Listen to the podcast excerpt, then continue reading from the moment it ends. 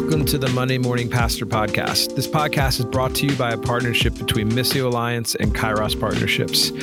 I'm all by myself today. JR is out of town, but both of us are really excited for the interview that we have coming up today with Dr. Jamie Aten. Jamie is the executive director of the Humanitarian Disaster Institute at Wheaton College, and we are just so grateful because he brings to us a very timely conversation about what is the church's response, what is the pastor's response, and what happens in churches and in pastors' lives and souls during crisis. And so with the way the pandemic has continued to ebb and flow, we feel like there is so much to learn from Dr. Aten, and we're just grateful for the opportunity we have to sit with him, to learn from him. And our prayer is that it actually brings a bit of healing to us as pastors and leaders, but also that it encourages us to continue to keep going. So we hope that you enjoy this interview with Dr. Aten.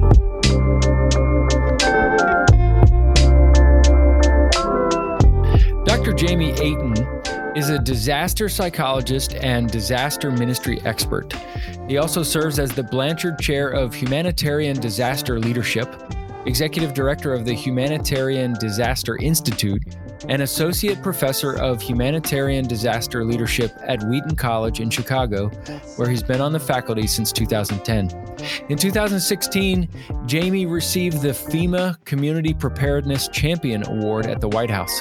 But Jamie doesn't just study disasters, he also survived disasters. Jamie got his start helping others amidst disasters after moving to South Mississippi just 6 days before Hurricane Katrina struck his community. 8 years later, he was diagnosed with late-stage cancer. Now in remission, Jamie shares his disaster research and cancer story with scientific and spiritual insights in his book, A Walking Disaster, which helps others cultivate faith and resilience. His writing has also appeared in outlets that include the Washington Post, Christianity Today, and Psychology Today. Jamie is also regularly cited on and interviewed by news outlets like CBS News, Fox News, Yahoo News, Moody Radio, and Religion News Service. Enjoy this conversation with Dr. Jamie Aten.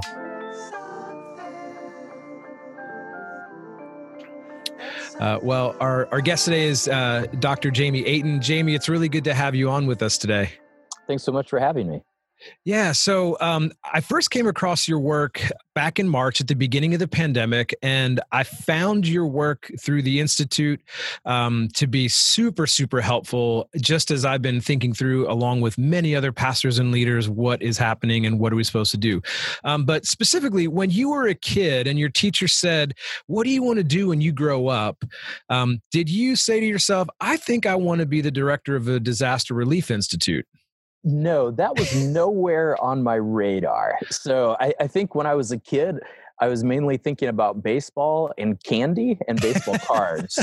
And then what chores do I have to do on the farm when I get home from school? So this whole disaster thing was never in my plans. So how did you come about this whole, just your passion and your research and everything that you've been doing around your work? Well, for me, it started when my family and I had moved to South Mississippi just 6 days before Hurricane Katrina hit. So I had just finished up my doctorate in psychology. And so in some ways, I'm a bit of an oddball in the fact that I'm a psychologist, typically the only one in the room of disaster and humanitarians. But the way that it happened for me was I had planned to study rural mental health disparities, working with the church in the Deep South. And then from there, when Katrina hit, like a week later from moving in, just saw the really important role that local churches and pastors play and Christians overall in response to disasters, but also recognized there wasn't necessarily a place that churches could turn for vetted and trusted information that was both biblically based and scientific based. Wow. And so just to hit the pause button, but some people might be thinking, oh my gosh, she moved down to Mississippi right before Katrina hit. And so even in that, like, what was it like for you moving your family to a brand new space and then experiencing a disaster like that? Yeah, it was really life-changing for me. It not only changed, I think, the course of my vocation and calling, but, shaped me, I think, as a person as well. And One of the things that I'll never forget is we didn't even realize Katrina was coming toward us until we had attended a church just down the road from where we lived. Because when I left work on Friday, the storm was supposed to hit on the, kind of the other side of Louisiana and then shifted over the weekend. And we had just moved from Chicagoland. So my cell phone didn't have a signal, which, by the way, after this interview, glad to tell you who that carrier was. So we had no signal. So like our families were trying to call us all weekend, couldn't get a hold of us. And then we didn't know anybody in the neighborhood that we just moved into. My colleagues didn't even have my cell phone number because we'd only been there a week. And it wasn't until church that Sunday when the pastor gets up and starts talking about Camille and Katrina that we realized what we were maybe in for. And I remember going home and hearing all these public service announcements kind of in my head that came out after 9/11 about what you need to do in order of a disaster. And I was searching through the house trying to find the things I remembered from those commercials that you may have heard. And then I finally found it, the holy grail of preparedness. It was duct tape. And I remember standing there of, okay, I have duct tape. There's this huge hurricane coming toward our home. What am I doing with this? And then later I realized, oh, that was for bioterrorism, that you would have duct tape and plastic for your windows. So, but I remember just feeling really helpless and not knowing what to do. And I think that really set the stage for why I continue to do this work, because I know what it's like to feel helpless and still do at times. But I also know that from going through that experience that I'm also hopeful and have a hope in Christ and God that can bring us through these difficult times. Yeah. So Jamie, I first of all, it must be really unique to show up to some of these meetings and be a psychologist who's thinking through this from that perspective and, you know, thinking about preparedness and all this stuff. Like, of course, we've been through what seems to be the most unrelenting storm and the crisis that we've experienced in the last several months. What would you say is something that pastors should know or that they need to know about crisis and how to lead through them? That's a great question. You know, I think one of the ways that pastors can really lead effectively is to model as authentically as they're able. And, you know, I think that others are watching. You know, I just wrote a piece for Facts and Trends that I talked about that I think one of the challenges that many pastors are experiencing right now, I've kind of called it as a virtual fishbowl. Right. So I've done studies and worked with clergy a lot over the years. And in fact, I'm a former youth minister and campus minister before I became a psychologist. So it was actually through that work that first got me interested in psychology and the fact of figuring out that I don't have the personality for a youth minister. So that kind of, you know, that helps speed up the process of a career change. But with that being said. But you did have duct tape. So, I mean, you're pretty much ready to be a youth pastor. That's sorry. No.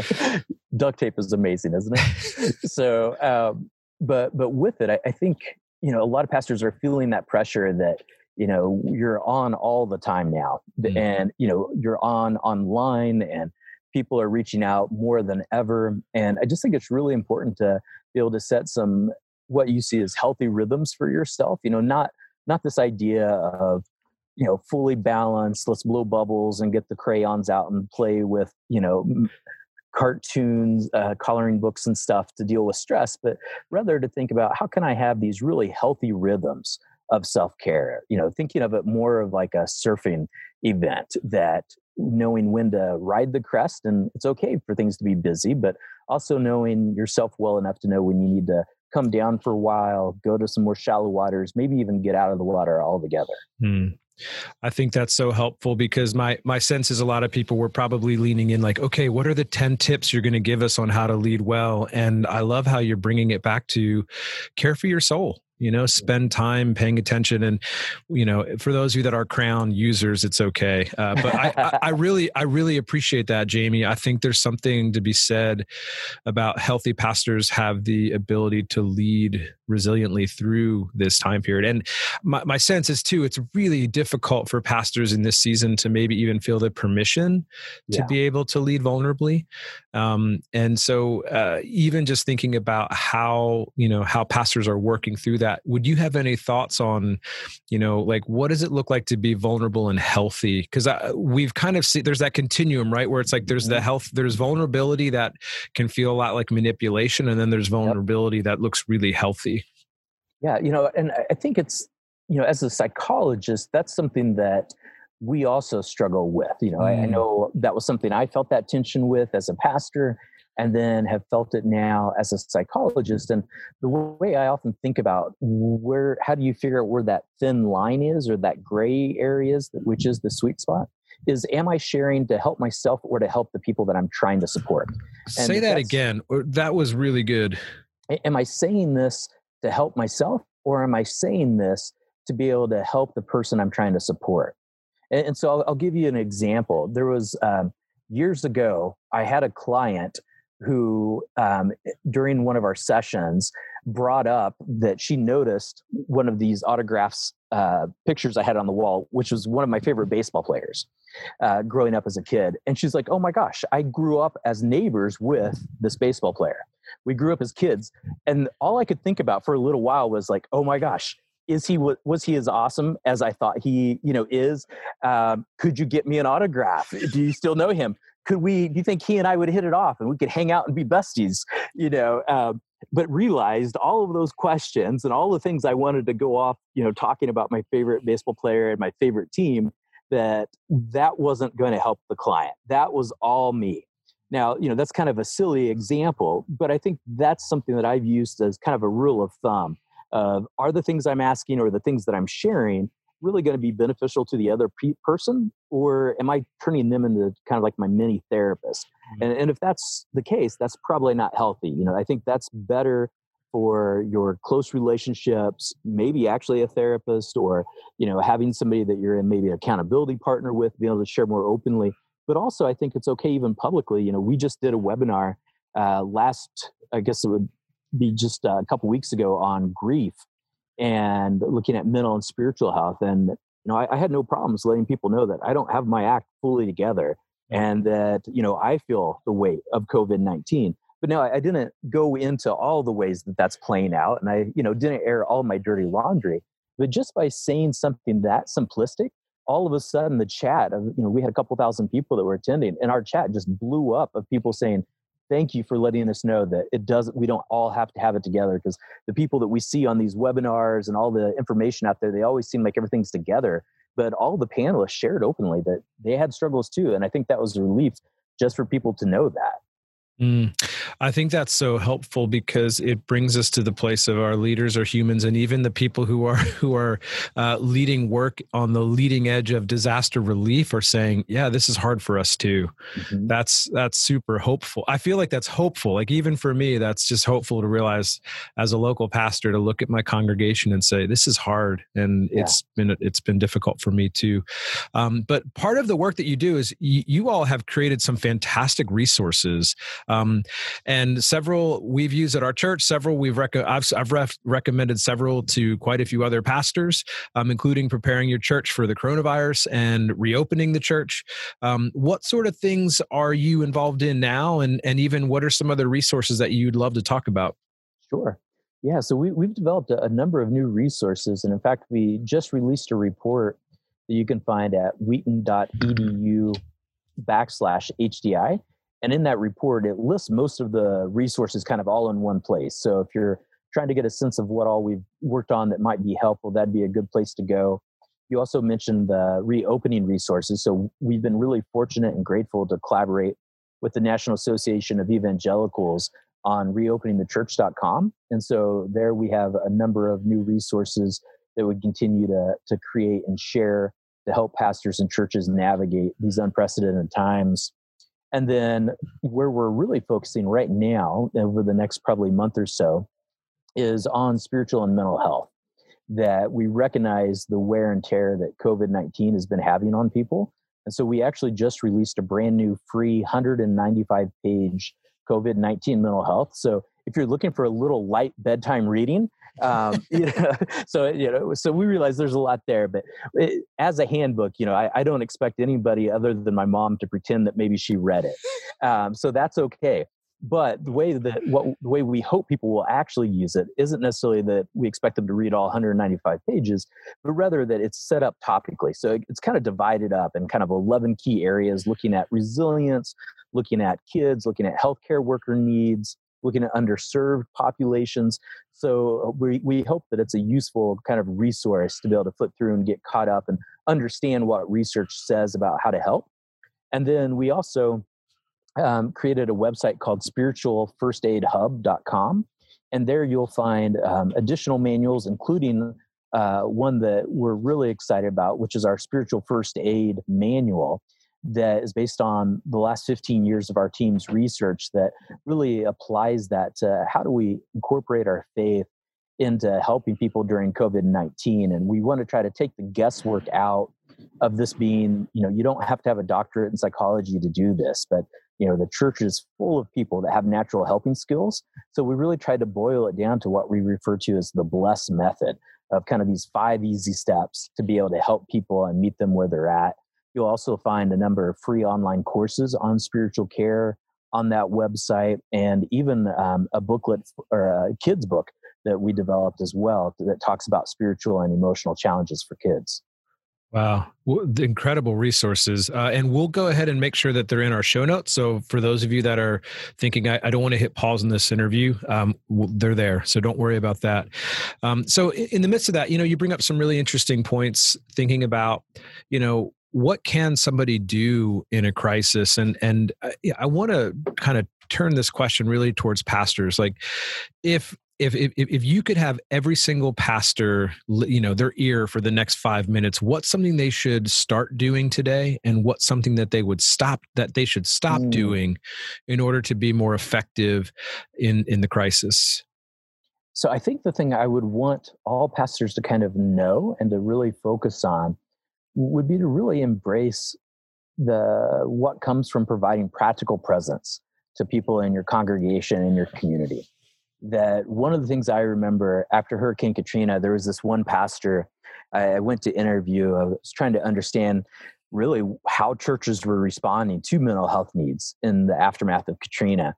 And I show up to this church in South Mississippi, and there's a line out the door of people waiting, just waiting to get in to talk to the pastor. And so finally I get called in to come in and talk, and I sit down for a moment. And as we're talking, his phone rings. So he picks up a cell phone and he's talking on it.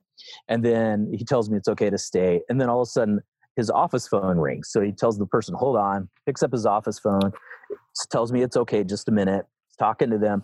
And then a third phone rings. He pulls out another cell phone.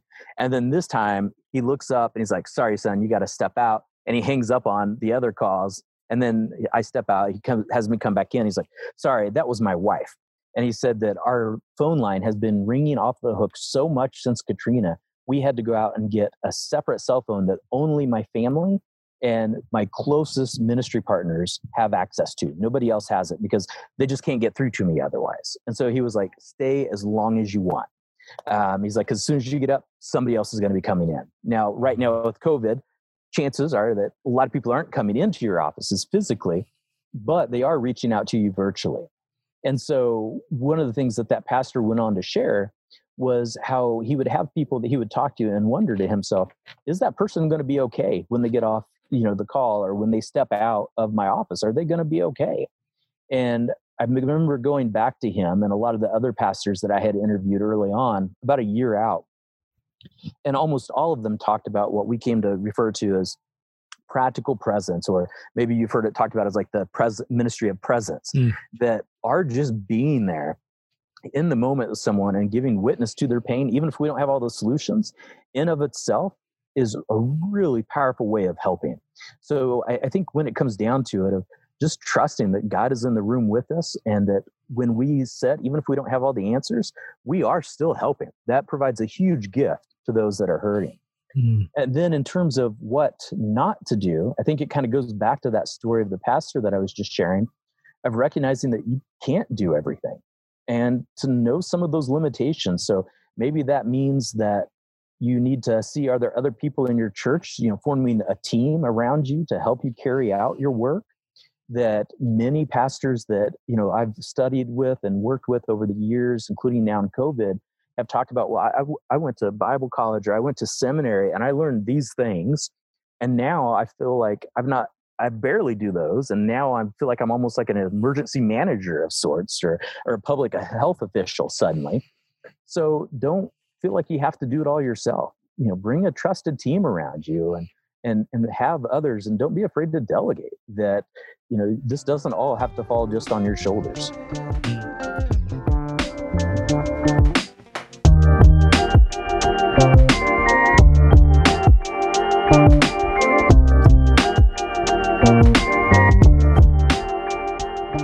Jamie, that's so, I feel like that really speaks to the pastors right now who are feeling overloaded in this season of just feeling like they're just trying to survive. We might only have one phone, but we might have 2 or 3 email accounts that are blowing up, or just all the different things. And so, you know, when we think about the response of the church during times of crisis, why is this time in history so important for the church to be involved in helping with disasters? You know, one of the things that I've often seen is that disasters like COVID-19 really bring injustices that have existed in our communities to the surface. You know, many of them are not new. You know, if I just think about, you know, real quickly that we're seeing issues of, you know, racial injustice, we're seeing older adults struggle more, you know, we're seeing economic struggles that people are having, all these different issues, you know, they're not new. They've been there, but COVID-19 and other times of crisis really put a spotlight on those injustices. And so, you know, I think it's a really unique opportunity because as we look throughout Scripture, that we see wherever there is an injustice, that God calls the church to respond. And in the midst of COVID-19, there's definitely injustice there. And so I think it's an opportunity for us to really be able to provide hope. And what this world that's hurting needs right now is they need the church to be the church. You know, you don't have to be a disaster expert to do this work, but to think about what is it your church has been called to do and does well and maybe is gifted in, and start there and think more about how can we pivot into these times, and really then not only just us pivot, you know, so maybe you have a strong ministry of working with kids. Well, rather than just jumping straight forward trying to do everything with COVID, what's the one thing that your church does well with kids that could be pivoted just a bit to now help address a need? And then as you think about that, about, well, who else is in my community that if we all work together, that we could really respond as the full body of Christ to those that live in our areas. So the more that we can pivot, you know, be the church and work together, I think the bigger impact that we can have. And I really appreciate the hopeful tone of that answer, and even just the hopeful tone of the conversation, Jamie. I feel like if I was working in disaster relief for as many years as you have, I'd probably struggle to stay hopeful, which brings up just, you know, how do you keep from being overwhelmed personally, and how do you find yourself not losing hope? Yeah, you know, I think for me, hope in of itself, that holding on to Christ during these difficult times is just so essential. You know, so in addition to doing this disaster work, I'm also a stage 4 colon cancer survivor. So at the age of 35 had been diagnosed, and just incredibly grateful to still be cancer free now 6 years later. And so going through those times, you know, really taught me to rely on God during these difficulties. And another part of that kind of came out of that for me was also just recognizing that, you know, that kind of rhythms that I talked about being so important. And so just some practical things that I do is, you know, I try to check in, you know, with my team on a regular basis, and I try to be open with them.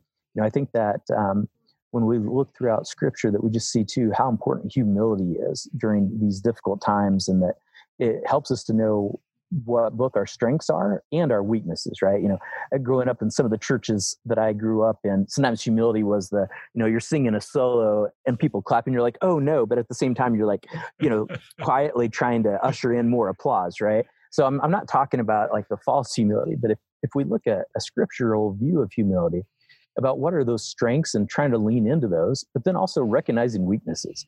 And so the more that I've been able to do that with my team and just tell them like, hey, if I'm the one that has to run that, I'm likely to lose our entire institute and misplace it.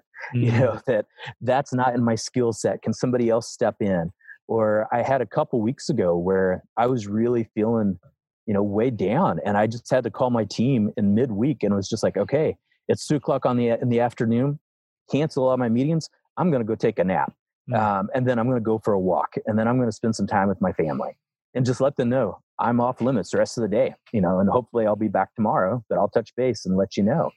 So I think it's recognizing, kind of going back to that, of when I need to get off the board is important.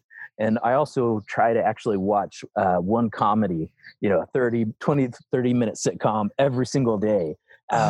So humor actually is a huge thing for me.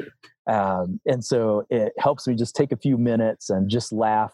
And then I think that floods over into our team's work as well, that, we talk about how we work really hard together, but we also laugh together. And that's been a source of encouragement. Well, I love that permission you just gave to sit back and watch a 30-minute. I mean, I know this is kind of a dive in a different direction, but are there specific comedies that for you are like, this is on my queue right now? Well, I got to be careful, because then you might be not want to fall into another. So one of my favorites is Parks and Rec. Oh, man. So that's one of my go-tos. So I got through graduate school on Seinfeld, and Parks and Rec is what's been getting me through COVID. But, and some of that reminds me just, because I grew up in a small rural town, and so there's a lot of things that reminds me of, and it feels familiar. So, But you're right. Humor plays such an important role. Like even just in terms of being reminded that we can still laugh in the midst of all the crazy stuff that's happening. And that really does help. It really brings about some beautiful release. I think there's something that happens in laughter that is just so powerful. In the midst of all this, right? Like you're doing this significant work, you're leading a team, you're thinking through disaster relief, you're thinking through, you just recently wrote a book, which I can't wait to talk about. But in the midst of all of that, you're a cancer survivor. What lies are you tempted to believe personally? And especially in this pandemic?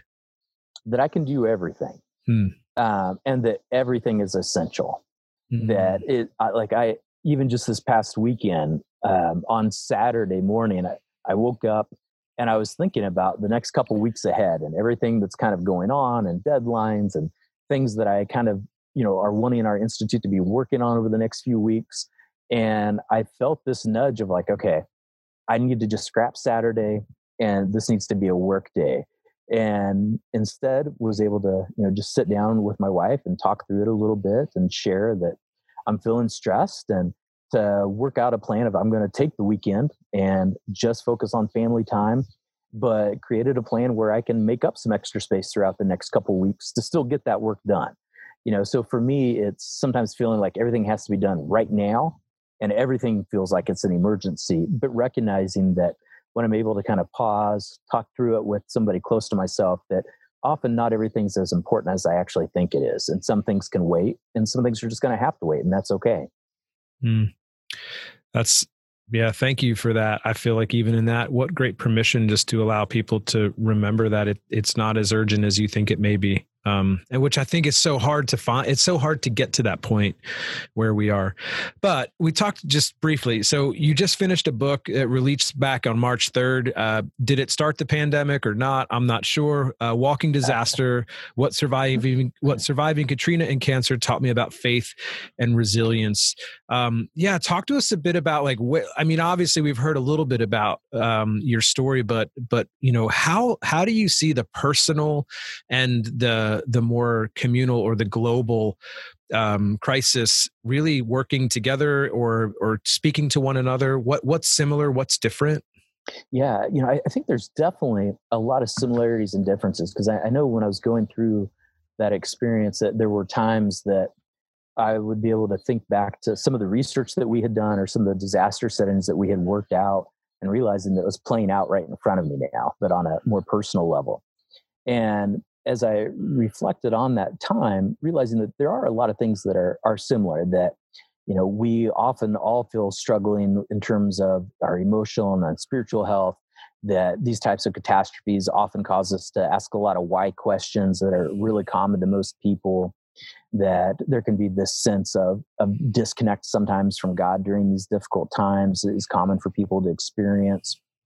And then at the more hopeful side of it, that even when we go through these tragedies, whether it's on an individual level or a mass scale, like a natural disaster or COVID-19, that community is just so powerful, and that it reminds us that we don't have to go through these struggles alone, and that there's healing that comes from being in community, and that there's hope from being in Christian community. And one of the biggest takeaways for me out of that experience was this notion that, you know, I've studied resilience for 15 years, and kind of a lay definition of resilience is this idea that it's our bouncing back, or, you know, just adapting to adversity. And that's an important way of thinking about how to get through these challenging times like COVID. But the problem is, in our culture, we've kind of held resilience up to a point where we've not created a lot of space for other ways to understand traumas and difficult situations, where we think it's all about getting on the other side of it. And I struggled because I had some people that had told me I was resilient in that time.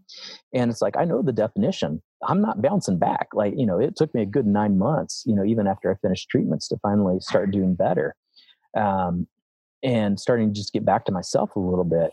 And so it wasn't a bouncing back. So I remember asking myself, like, well, what is this that I'm noticing? And because I also worked with a lot of others during that time, and walked with a lot of others that, where I saw that the bouncing doesn't always happen quickly, and sometimes it doesn't happen at all. But there was something there. And so over the next year, I spent time talking with theologians and philosophers all over the globe, and doing research and recognizing what I was looking at but couldn't articulate at the time was the idea of spiritual fortitude. You know, we can look throughout Scripture, we look to church history, of seeing this notion of, you know, still doing good in the face of adversity, and, you know, being reminded that, you know, it doesn't say about finishing the race first. It's about finishing the race, right? It's about endurance. It's about using the resources that we have to be able to make purpose and meaning of these difficult times. And so we actually published in one of the top psychology journals in the field a new measure of spiritual fortitude that looks at this kind of, helps us in some ways, you could say, metabolize suffering, that it helps us to find purpose and actually to be able to live even in midst of the suffering. Not that we have to get on the other side of it to get back to life. And as we face COVID-19, I think that's one of the biggest messages that we're trying to share, is that we can still have life even in the midst of suffering. Well, and I think part of what I hear you saying in that is even this, like, this redefinition of resilience takes into effect not just what it looks like on the other side, but what it looks like during, what it looks like in. And so even just thinking about pastors right now who feel like, I mean, even myself, there are moments in the last 4 or 5 months where I honestly feel like I don't even know where I am right now. Like, I don't know what day it is. I mean, I know what day it is, but I can't identify what's happening inside, you know, like what's all this conversation that's happening in my own soul. So, like, what would you have to say to pastors who are just struggling to understand, like, where do we begin a healthy theology of suffering, or a healthy theology of spiritual fortitude?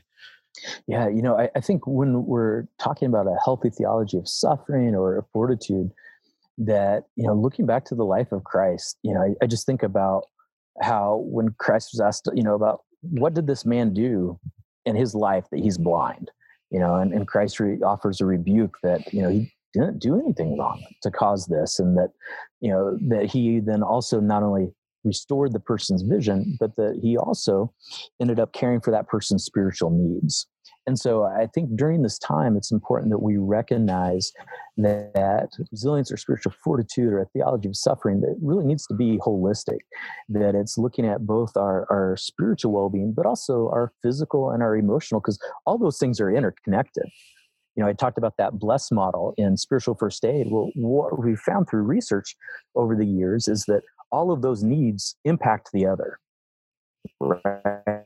That, you know, if you are physically feeling, you know, beat down, well, you're probably going to have troubles, you know, when you're preaching, or you're probably going to have trouble in your quiet time focusing because you're so worn out, and because you're having troubles, you know, spending time in God or in God's word, then you're probably feeling more stressed, which is making you more anxious, which impacts your mental health, which we know is connected to your physical well-being, right? So these things are all interconnected. And then in terms of spiritual fortitude, you know, I think it can be helpful to look both in Scripture as well as just people in our own life of who have we seen that has suffered well, and how did they get through it? And I think when you really dig into it, you see that they didn't get through it on their own, that they were relying on their hope in Christ, and that they were relying on their communities, that there will be times when we can't keep going in the race on our own. But if we're in community, that there'll be others to help push us through. even when we feel like it's time to give up. Mm.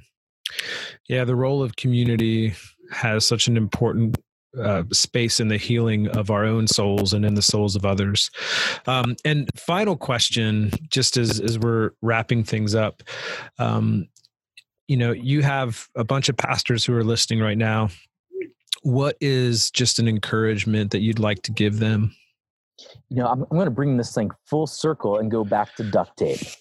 And we'll end it with a duct tape statement, I guess, that I think, so there was a colleague of mine that worked for the Salvation Army for a number of years and worked after 9/11 on the ground and has worked in a lot of hard places. And I remember hearing him once say that we're all a lot more like we are wearing duct tape than Teflon, and that those who are in ministry, that every time we're in these difficult situations, when we're in the midst of a disaster or talking to somebody in crisis, that it's more likely to stick to us than to know that it's okay if you feel weighted down. It's okay if you're tired, but to recognize that and to make sure that you're taking care of yourself as well, because your church, your communities, they need you now, but they're going to need you even more down the road.